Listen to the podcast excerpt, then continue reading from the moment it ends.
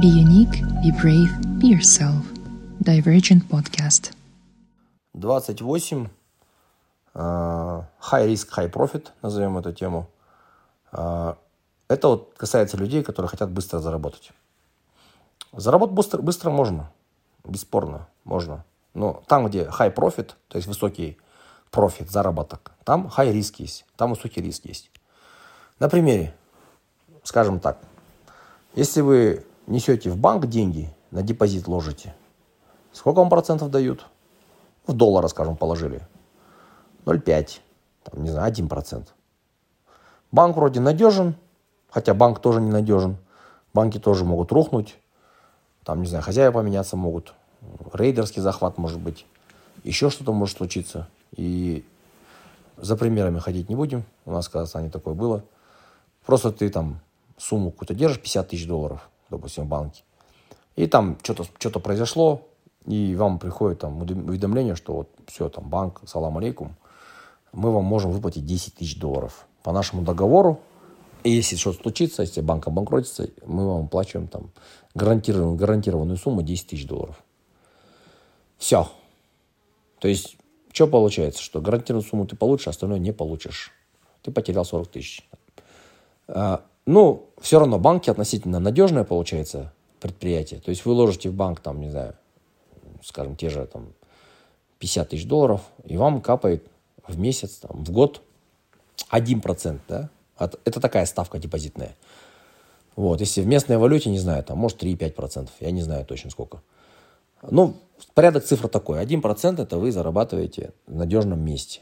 В год. То есть через год вы заберете 50 тысяч 500 долларов. 500 долларов вы зарабатываете 50 тысяч за год. Это low риск, как говорится, и профит тоже не, не супер, правильно? Ну, то есть 1% это... Ваша инфляция 2% доллара идет в год. То есть вы на минус 1% ценность денег потеряли своих. И вот, что получается дальше? А, вам приходит, допустим, какой-то человек, говорит, вот, можно там вложить в акции там Apple, да? Хорошо, сколько там Apple стоит? Ну, 250 долларов. На 50 тысяч вы купили 200 акций. Все, пошли, пошли. Допустим, акции за год э, колеблются там в районе 250 долларов. Вы, в принципе, на росте акций не заработали. Но у них есть дивиденды. То есть компания Apple показала прибыль, и у нее там 6% получается прибыль. Вы берете свои 6% вот с этих акций. То есть вы заработали 6% за год. С 50 тысяч это получается 3000 долларов лучше, чем в банке. Да? Но есть такой риск. Компания Apple может акция стать 220 долларов, а у вас 200 акций. То есть получается 44 тысячи долларов у вас осталось в акциях. Может вырасти, может, как говорится, упасть.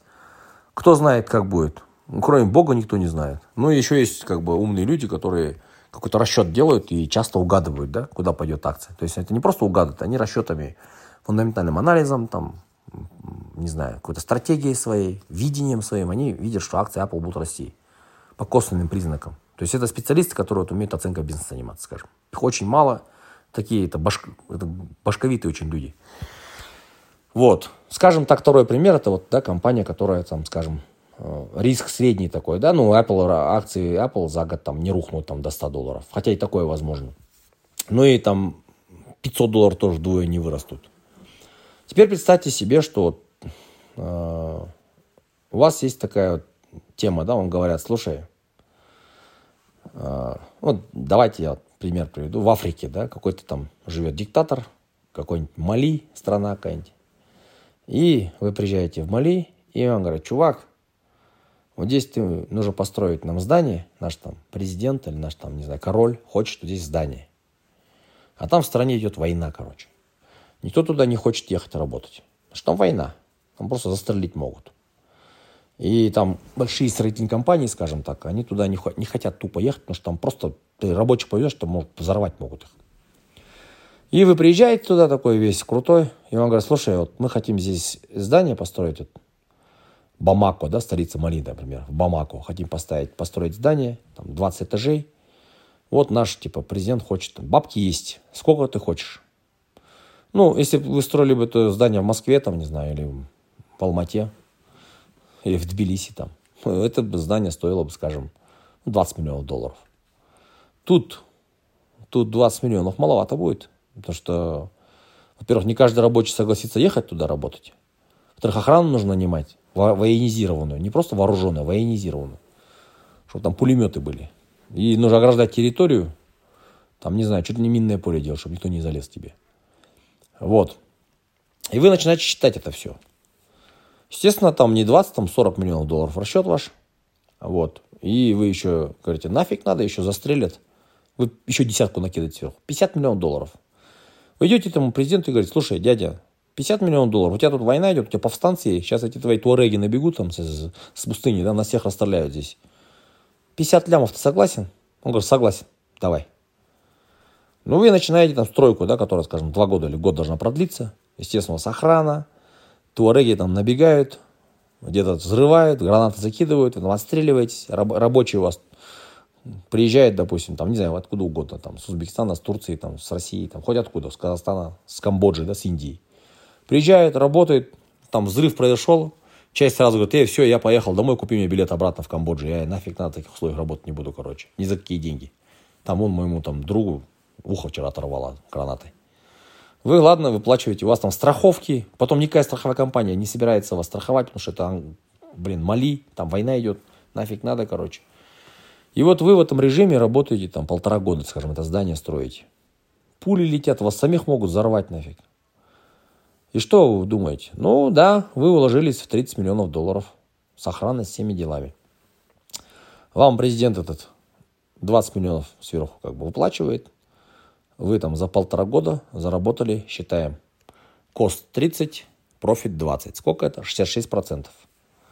Делим это на полтора, получается 44% за год вы заработали. Это заработок, это реальные цифры. Но у вас там 7 трупов, не знаю, там главный инженер с ума сошел, вы тоже порцию депрессника хапнули за это время все. 44% вы заработали, это хороший профит, но там был high риск.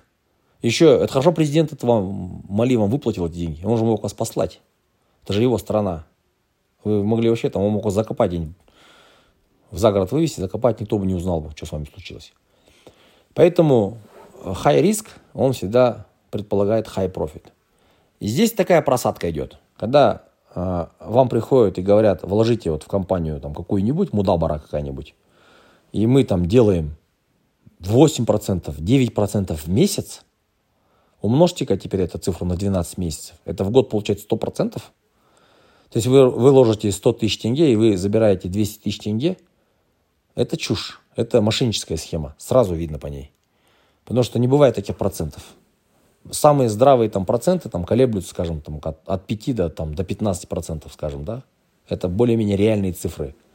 Когда вам кто-то предлагает заработок там 30 даже процентов в год, там либо высокие риски, о которых он вам умолчал, не, не сказал ничего. Вот. Не сказал, что деньги вы можете потерять полностью. Бывают такие люди, это мошенники. Они приходят, он говорят, вот такой бизнес, такая тема есть. Вкладываешь, вкладываешь, все вот. Вытаскиваешь столько. Все. А то, что там могут деньги застрять, что там кто-то их может украсть, кто-то может забрать, ты можешь их не получить. А он про эту часть обычно молчит. Знает и молчит. Вот. Поэтому, а, когда вам говорят какие-то высокие проценты, это чушь, это вранье. Надо сразу же настораживаться.